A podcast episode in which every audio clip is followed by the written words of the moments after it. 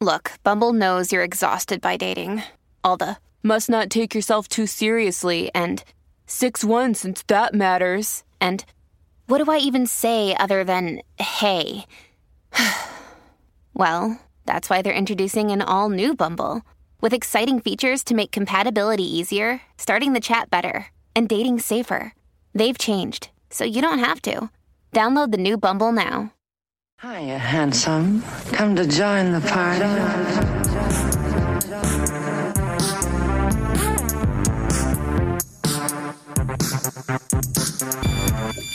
Hey, party people. Welcome to the Patrauma Party, where we like to grind up on the groin of the saddest moments of our lives. So grab your 90s hip hop mix, your iridescent eyeshadow, and let's get this party started. I'm your host, Remy Ramirez. And today we're talking about romantic rejection, which everyone experiences at one time or another. And like most people, I've been on both sides of it, and both sides have sent me into absolute panic. So that's fun, because basically, unless you fall in love with someone who's also in love with you, that means that dating is just absolute tyranny. A petulant tyrant with his shoe jammed in the face of your fragile hope that one day you might find your person. To help us navigate this topic, I'm so excited to welcome Jasmine Eddy onto the pod. Hi, Jasmine. Thank you so much for being here. Hi, Remy. Thanks for having me. I'm super excited to be here today. Yay. Well, I could not be more stoked to unpack this with you. But before we jump in, tell me about your astrology. Do you know your sun, moon, and rising signs? I do. So I'm an Aries sun, Aquarius moon, and Leo rising. Ooh, that is so fun. Aries and Leo together. And you know what's so interesting is the last three therapists I've had on have had Aquarius in their charts, in their top three. Oh, now that's fascinating. I know. I know, because I don't normally think of Aquarius in that context, but I can see it. Like Aquarius has a very, like it wants to know things. And mm-hmm. I think maybe that, can you feel that Aquarius in your chart come through? Absolutely. Yeah. Like the super curious, inquisitive side. Like, I think, like as a therapist, that's one of the perks, I guess, is to like really dig deep with people and like, put the puzzle pieces together and things like yes. that. Like, that's really fun. Ooh, yeah. That's exactly what Aquarius loves to do, is put those puzzle pieces together. Yeah. Cool. Okay. Well, I'm going to dive into my experience with this particular trauma. Jasmine, feel free to jump in at any point with just like OMGs or like hell no's, or, you know, like spells that we could maybe cast to cure all our romantic rejection woes, or just, oh, you're like, oh, I have one of those. Or if you want, just totally feel free to just like sit back and like slap a mask on, you know, moisturize, whatever feels good to you. And then at the end, I'll turn some questions over to you. How does that sound? Sounds perfect. Okay, cool. Awesome. So whenever possible, I like to start with a little trauma light. So not like the full course trauma, but the little shrimp on the tray trauma. And also I have to reach way back, because as a result of this pandemic, I haven't dated in like 10,000 years. So this goes back a few years. So pre-pandemic, I went to a bar for karaoke, and this cute dude who worked there was flirting with me super hard. He would like walk by me and start dancing with me. He would catch my eye from across the room and smile at me. He like fetched me water without me asking for it. He was just like putting it on thick. And I was like, okay, cool. Love this for me. So I gave Duder my number, and he took me out to dinner the next week. We had a great time. We went back to his house and had sex. He was sweet and lovely and creative and smart, killer in bed, a really good kisser. And then we hung out a second time. He took me to a wine bar. We walked around downtown, went into vintage shops. He took me to a secret spot where he liked to watch the sunset. We cuddled, we held hands, watched the sun go down, and like talk shit about the patriarchy, which is, you know, yes. Yeah. Like the big, yes, thank you. The biggest turn on, super romantic. And then of course we went back to his house and had sex again, made soup afterwards, like you do. He walked me out to my car, gave me this long hug. Everything was sweet and great. And I was like about it. I mean, I wasn't like trying to marry him or anything, but you know, I definitely was interested and excited. So the next night after that second date, it was karaoke night at the bar again, where he worked. My friend and I drove over there like we did every single weekend. And when we got there, the bar was empty randomly, which like never happened. So we go in, grab our drinks and sit down in this big empty AF bar. And homeboy walks right by us, not once, not twice, but 3 times. And he makes eye contact with my friend and nods at her, but doesn't acknowledge me at all. I'm sitting directly adjacent to this woman and there is no one in the bar. And by the way, he and I had been having sex exactly 24 hours before that moment. Like, what are you talking about? Yeah. Wow. Thank you. No. Yeah. Oh, I'm sorry. Thank you. So a little later, I got up to go to the bathroom and I bumped into him and we hugged and I was like, oh, so you're going to walk right past me and not say hi, huh? Like basically trying to kind of give him an opportunity to be like, oh shit, sorry, or whatever. No, he fucking shrugged. And that was it. And like, ooh. I was like, what is this? What is this high school bullshit? So obviously I was just like, yeah, I'm not having this. So the next day I sent him a text and was just like, yo, your behavior was unacceptable and misogynistic, frankly, and I want nothing to do with this. And I hope clarifying this helps you be a better dude with the women you date in the future. And I ended it with take good care because I'm nice. And this fucking walking taint texts me back and says, sorry, I'm just cold like that. And then copies and pastes the entire lyrics to Ice Ice Baby. Like fucking opened up. Yes. Opened up Safari on his phone, typed in lyrics.com or whatever the fuck, found Ice Ice Baby, hit copy. Like who does that? You know? Wow. Yeah. So, just mm-hmm. so much. Wow. Mm-hmm. So much. Wow. So a huge fail that made me feel really stupid for sleeping with him. And also just like fucking bummed out on dating in general. But in terms of a serious trauma plus version of romantic rejection that comes with like the salad and the steak and the dessert, I've been on both sides of it. Like I said, and both are super painful for me. There is nothing cool or fun or ego boosting for me about rejecting someone else. In fact, I go into this like empath trauma response when I know I have to tell someone that I don't return their feelings. And I've realized it's one reason I avoid dating. Like that's how much I hate it. And I know that's in part because rejection is such a deep wound for me that goes all the way back to my infanthood. So when I have to tell someone I don't return their feelings, I basically re-experience the trauma of moments where people have not returned my feelings and it overwhelms me. Yeah. In terms, well, maybe I'll say this for the end, but like, just briefly, like, have you had people experience that too, where they hate rejecting others so much?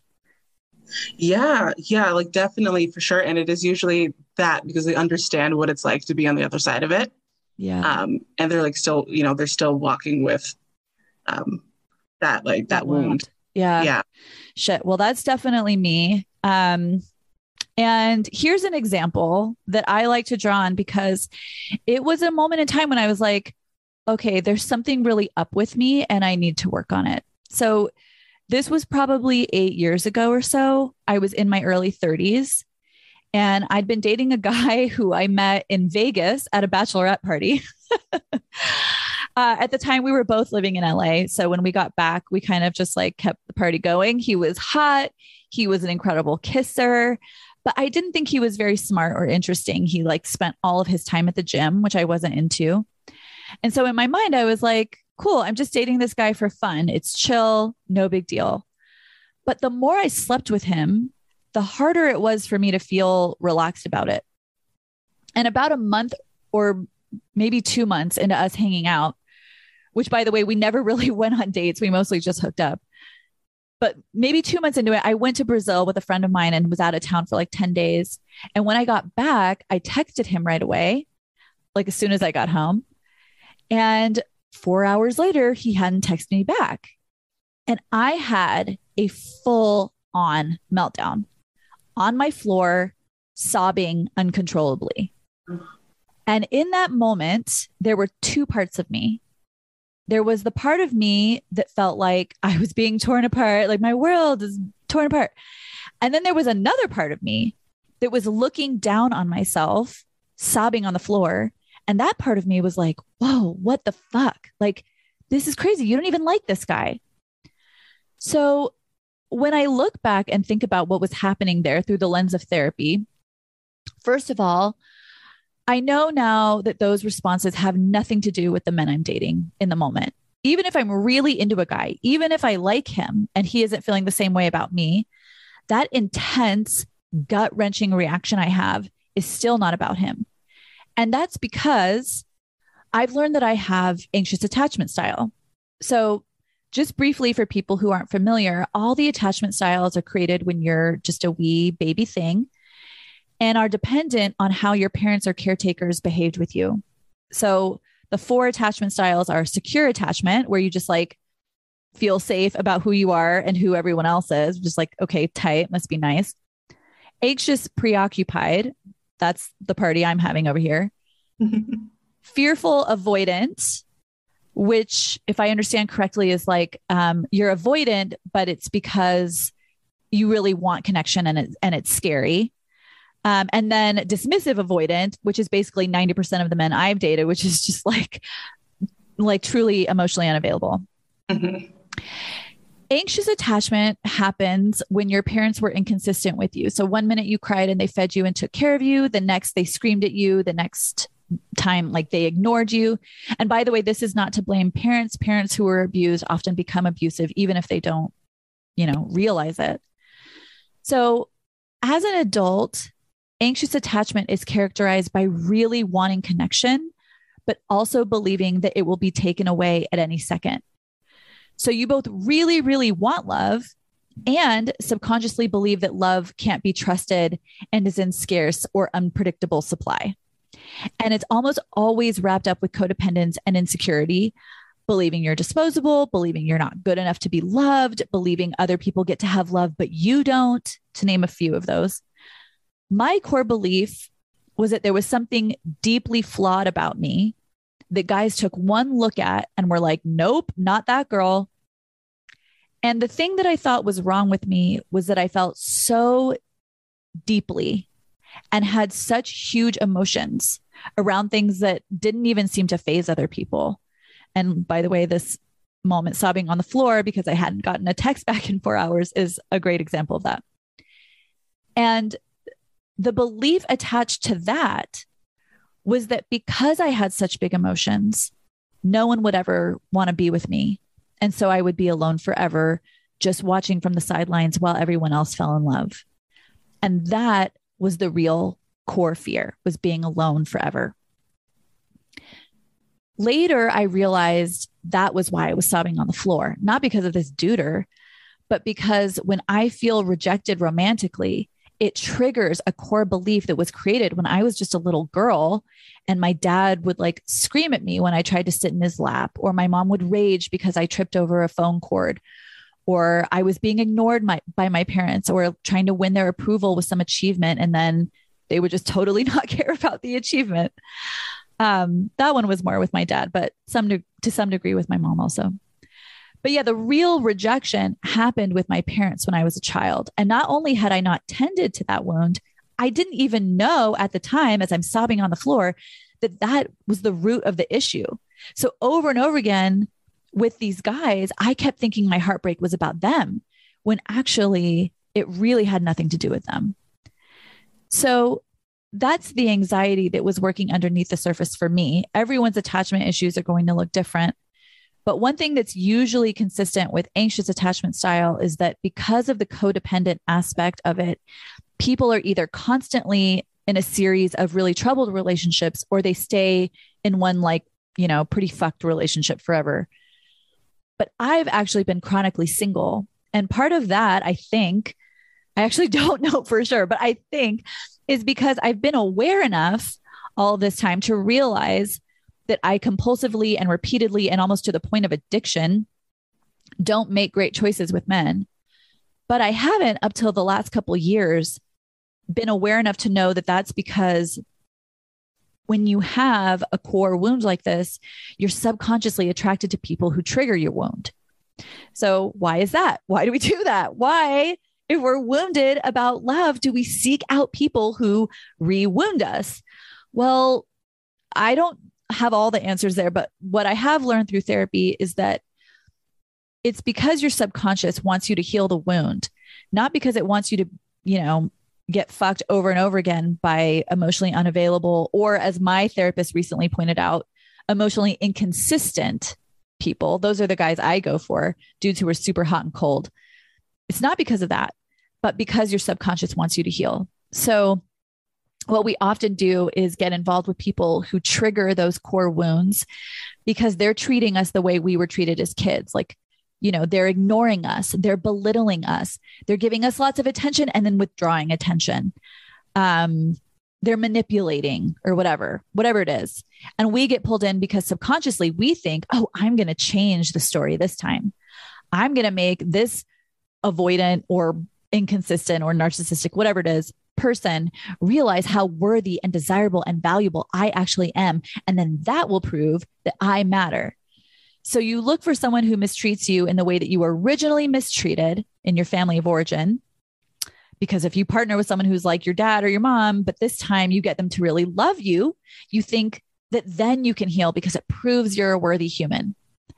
But the problem is these people are also traumatized and they're living out their traumatic core beliefs.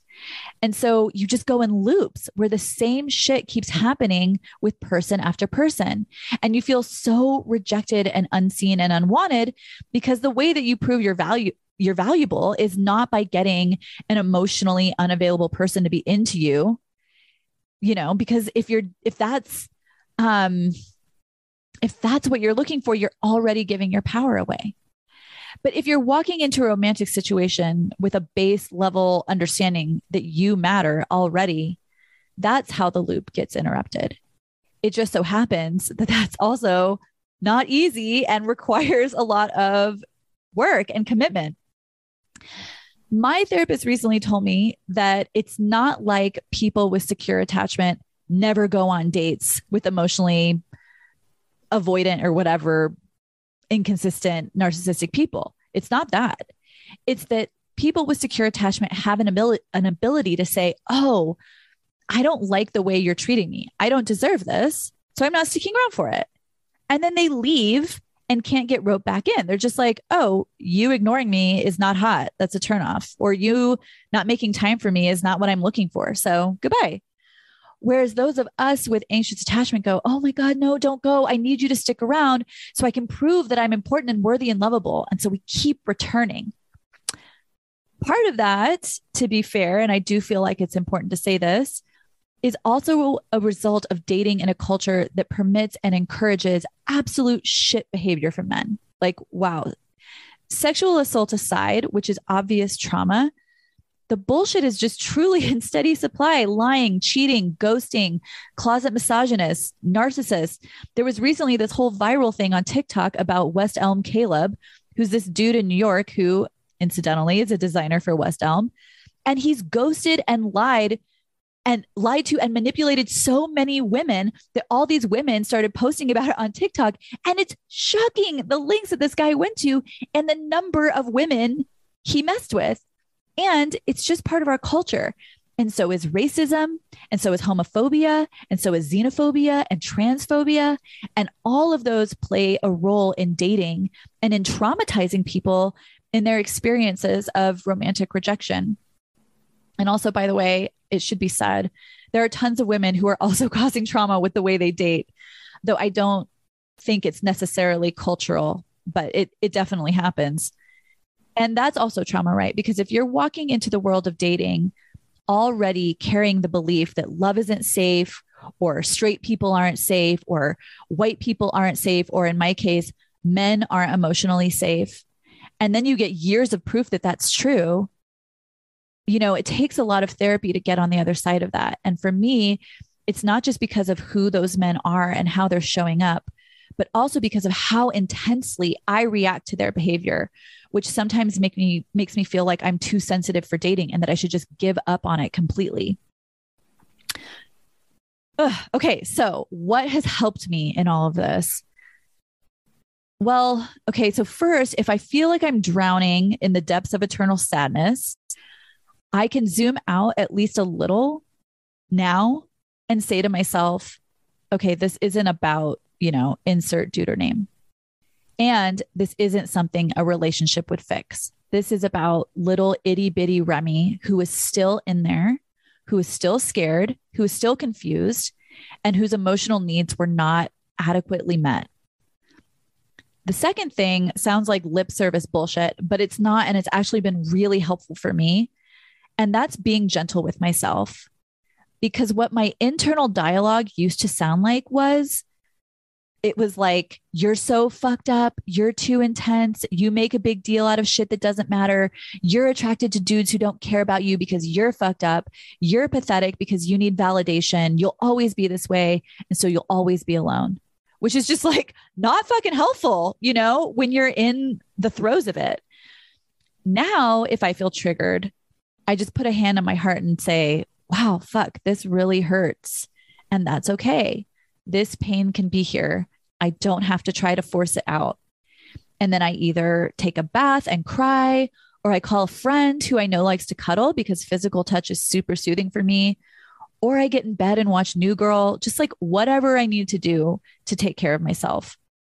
And another thing I've learned to do more recently that's really helped is to get clear on what I want from the beginning when I'm dating, and being clear about it when issues arise with the other person. So what I used to do was shapeshift.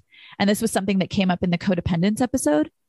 So if I was interested in a guy who was acting aloof or detached, I would try to match his level of engagement as like a defense mechanism to just be like, oh, you don't care about me. Well, I don't care about you either. Now I'm a lot better about being like, hey, it feels like we're not on the same page. Can we have a conversation about what we both want? That way you create space for your authentic emotions and you validate yourself. And if the other person doesn't meet you or doesn't have time for the convo or whatever, you can just move on. And yeah, maybe that's a disappointment, but it's also a form of self-love because you're not changing who you are to try to gain someone else's acceptance. And the last thing I'll say, this is something I've started doing with my therapist, and that is having actual conversations with my inner child, like visualizing myself at 3 and 4 years old. And you would be really surprised what happens. Like when, if something has come up for me, if I'm really upset about something, I'll think, okay, how old is this voice inside me? And I'll close my eyes and I can see myself appear. And it's often around like 3, 4. And she'll just start talking to me. She'll tell me what's up. She'll be like, I'm so sad and I'm so alone. And I just want to sit in my dad's lap and I just want, you know, I don't understand. And she's sweet and she's, you know, emotional. And I start really listening to what she tells me. And then in my mind, I will start responding to her and hugging her and saying like, yeah, this really sucks. And yeah, you deserve to be hugged and loved and seen and appreciated and celebrated. And then it's like, she can calm down inside me. And then I calm down because she is part of me. So yeah, that's been huge for me too. Okay. Ooh, that's the tea on my romantic rejection front. Jasmine, how are you doing over there? I'm resonating so much with what you've been sharing. Like, thank you for your stories. And yeah, I'm just like really, I'm feeling a lot of what you shared. So I'm good over here. Okay. Awesome. Yeah. Oh my God. Okay, cool. I'm glad that this is resonating because I'm so excited to jump into some of these questions with you. So here's my first one. Can you talk about the relationship between shame and romantic rejection? Yes. Yeah. So I would say, like, as humans, we're kind of hardwired to avoid rejection. Right. Like, it was really dangerous for, like, our ancestors and even today for to be, like, rejected or to face any sort of social exclusion. So we're like, that's just something we're actively trying to avoid. And I feel like one of the functions of shame is to, like, keep us in line with societal norms. So yeah, I think they kind of go hand in hand. So when it comes to romantic rejection, I think what happens is, like, we kind of, we can internalize it, and the message kind of becomes, I messed up, or I'm not enough, which is why I was rejected. And society, I think, is reinforcing that message as well. So, like, you know, the message to people who are single is, like, if you're single, there must be something wrong with you. And that shame kind of sets in. And so you're thinking, how do I need to change? How do I need to make myself better in order for this to work?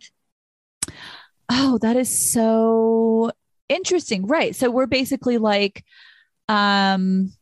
It has, so it's different from what I was talking about, but it has the same pattern. It's like this individual experience actually is a reflection of a much bigger issue. And what you're saying is that it's like, I'm not desired within the society for some reason. There's something wrong with me on, like, a social level. And that's why I'm being rejected. Right. So, like, I'm taking, like, that idea and, like, I think it shows up in, like, a lot of forms of rejection. So when you get to the romantic stuff, it's like a very, very personal rejection of self. But I think it's rooted in, like, our just, like, engineering as people. Right. Yeah. And I know, like, I've talked with my therapist about how, when you were talking about, I can't remember if you said this exactly, but that we, I think you said ancestors, because, you know, originally thousands of years ago, or not even that long, we lived tribally, right? Like, we lived in these, interdependent groups, and that was how we survived, right? Like, so-and-so over here gets the meat, so-and-so over here, you know, makes the pottery. This person over here picks berries. These people take care of children, you know, like all of the things. And then we have a shaman and all the things.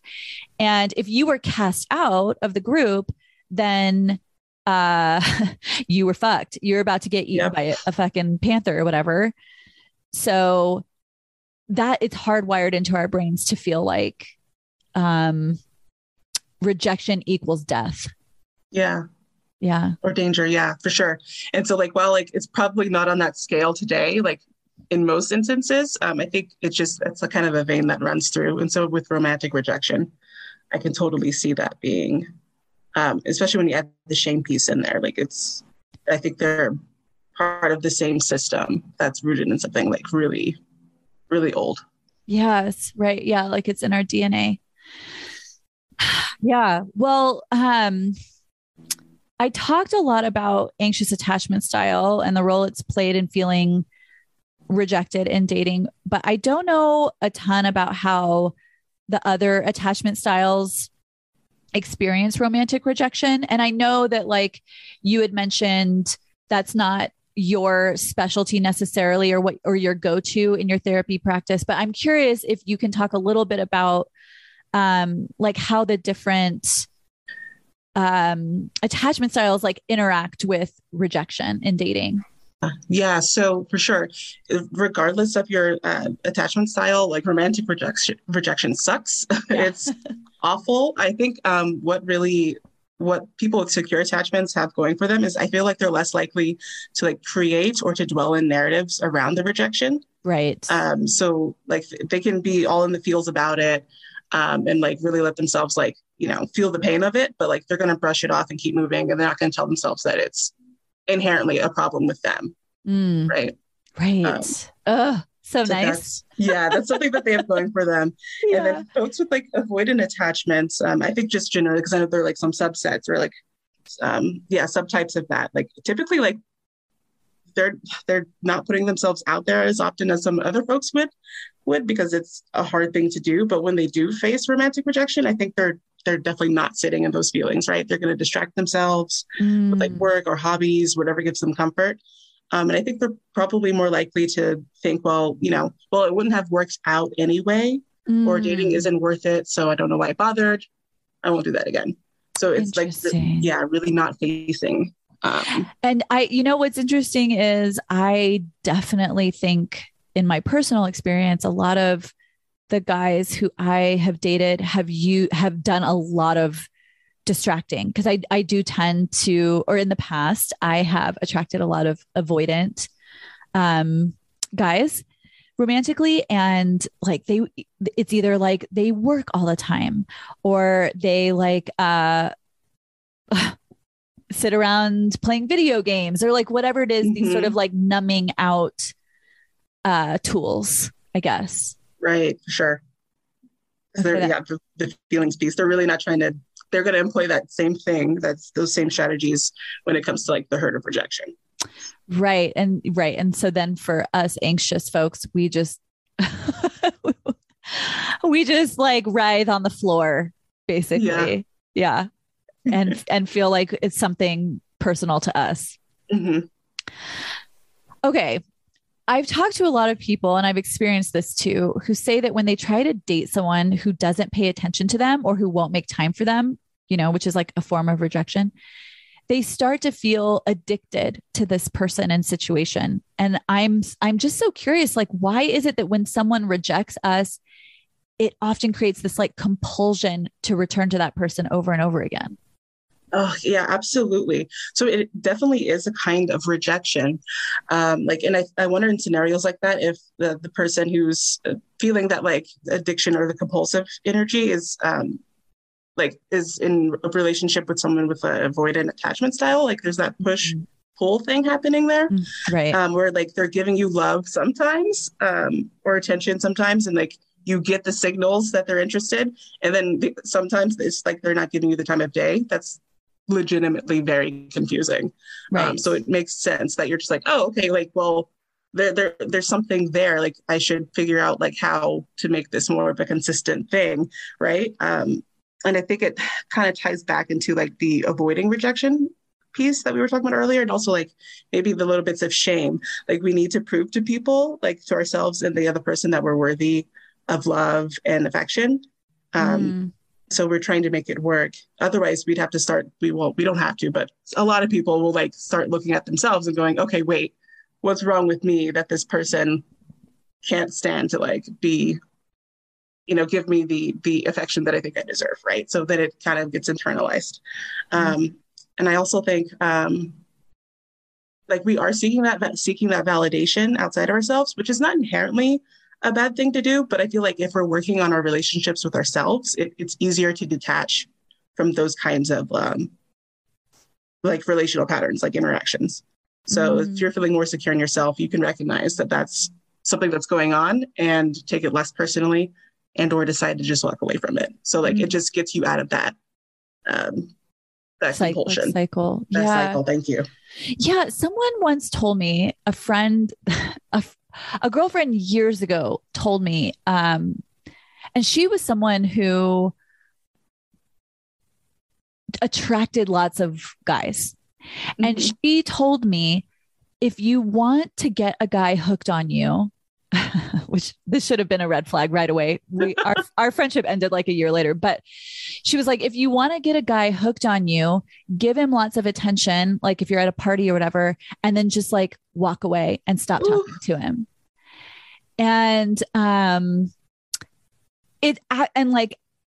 she was like, that is actually how you can create addiction, or that's like how addiction works. And I was like, I remember at the time being like, womp, womp, like, I'm not cool. I don't know how to like make people be addicted to me. But, you know, I think, and this was something that it was like so interesting that my therapist pointed this out to me when she was like, Remy, you're not attracted to emotionally unavailable people. You're attracted to emotionally inconsistent people who do exactly what this friend had described to me years before, where you give someone a lot of attention and then you take it away, because we love attention. And when it's taken away, and I think particularly for people with anxious attachment style, our first thought is, what did I do wrong? Yeah. And that keeps us involved because we have to prove that there's nothing wrong with us, actually, even though we believe that there is. It's such a mind fuck. So yeah, to your point, what you're talking about in terms of this, like giving attention and then taking it away and how that creates this like compulsion. Yeah, I think it's like, that's absolutely true. And it's, according to this friend, that's like how addiction is created. So that's just like a heads up too, to notice that when people, and this is like for anyone listening, like notice if people you're dating have that pattern. And if so, what comes up for you, you know, when they do that. Absolutely. Okay. A friend recently told me that experiencing romantic rejection triggers a belief in her that sounds like, I'm lame because I'm single. If someone wanted me, that would prove that I'm not lame. Like, how do we navigate those kinds of beliefs when we feel rejected? Yeah. So I just like want to offer like, I don't know, two like maybe practical things on that. So, I mean, for one, I would think about all of the cool single people, you know, they're definitely not single because they're lame. So like, just hold on to that, idea. I'm also a huge fan of like, just giving yourself compliments and giving yourself evidence of your awesomeness. Like, yeah, like just being kind to yourself. So like the next time you're feeling terrible after being rejected, like name all the ways in which you're a badass, like have that ready on hand. And if you're having trouble coming up with that, like, think about what your loved ones would say, or even just like flat out ask them, like, why am I awesome? Like, tell me the ways, and write that down so you have it next time. Because I think one of the ways to combat this is just to like, you know, fight those negative beliefs and have stuff ready. So you're not like in the moment scrambling to like come up with stuff. You could just look at a list maybe. Yeah. And you're like, that's right. I'm like awesome at this, or I'm a badass cook or something, you know, just something right. like that. And that could help. And then add to it every time it happens, because you're bound to have grown by the next time. So just keep a running list. Yeah. Oh, I love that.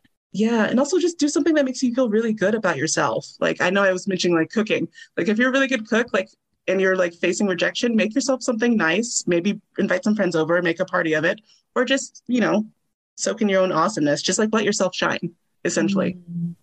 It's like maybe a practical way to like work through some of that feeling. Yeah. And that's so, I love all of those. And I want to say too, that I think people think that there's like, or maybe this was just me, but when I was in my healing process, sometimes I would like poo-poo ideas that were like, that actually made a lot of sense, like yours.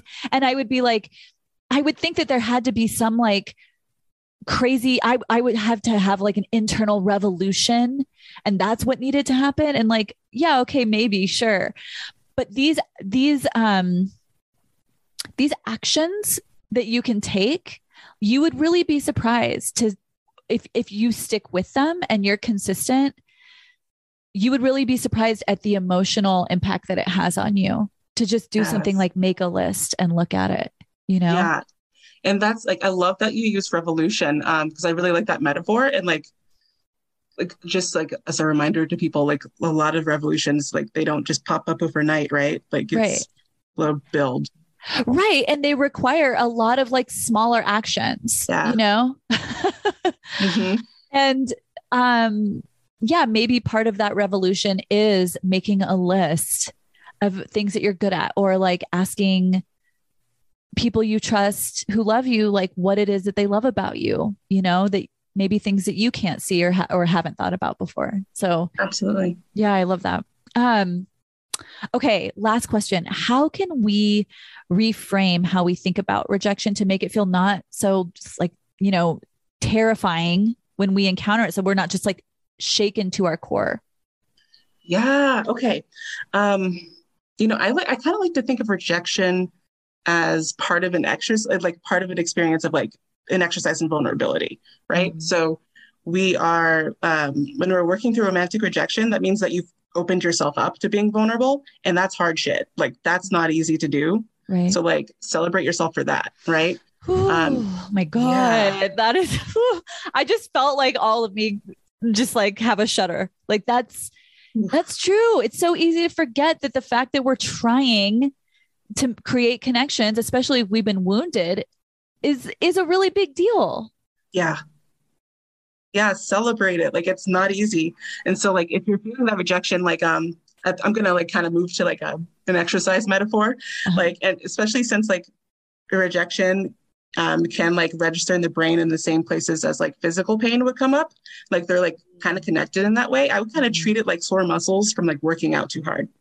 Right. So like, be really gentle with yourself, take that bath, rest, stretch your body out, and then just like recover and try again when you're feeling ready. Like that. Like, it doesn't need to be a huge deal. Just treat it like you worked out a little too hard. Wow. Wait. Okay. Wait, you just like blew my mind with this physical pain. So wait, in the brain, the place where we register rejection is the same place we register physical pain. Yeah. There's a lot of overlap for sure. Whoa. Whoa. Wait. Wow. So, I mean, that makes me think that it's like that kind of goes back to what we were talking about earlier with, that kind of like our ancestry and our tribal social structures and how getting kicked out could mean death. It's so, even though that's not true today, it's actually still wired in our brains that way. Right. Wow. So no wonder it's so fucking terrifying. Exactly. Like, it's like we just got, you know, like hit by a truck or, you know, took a blow to the face or something. Yeah. I think that's why I would say like, just be gentle to yourself as if you were going through a physical pain, because like the rejection can definitely feel like that. For sure. Wow. Wow. That's really good to know. So yeah. So if you feel super overwhelmed by a rejection, you can think of it as, I just worked out too hard. That's super cool. I love that. Cool.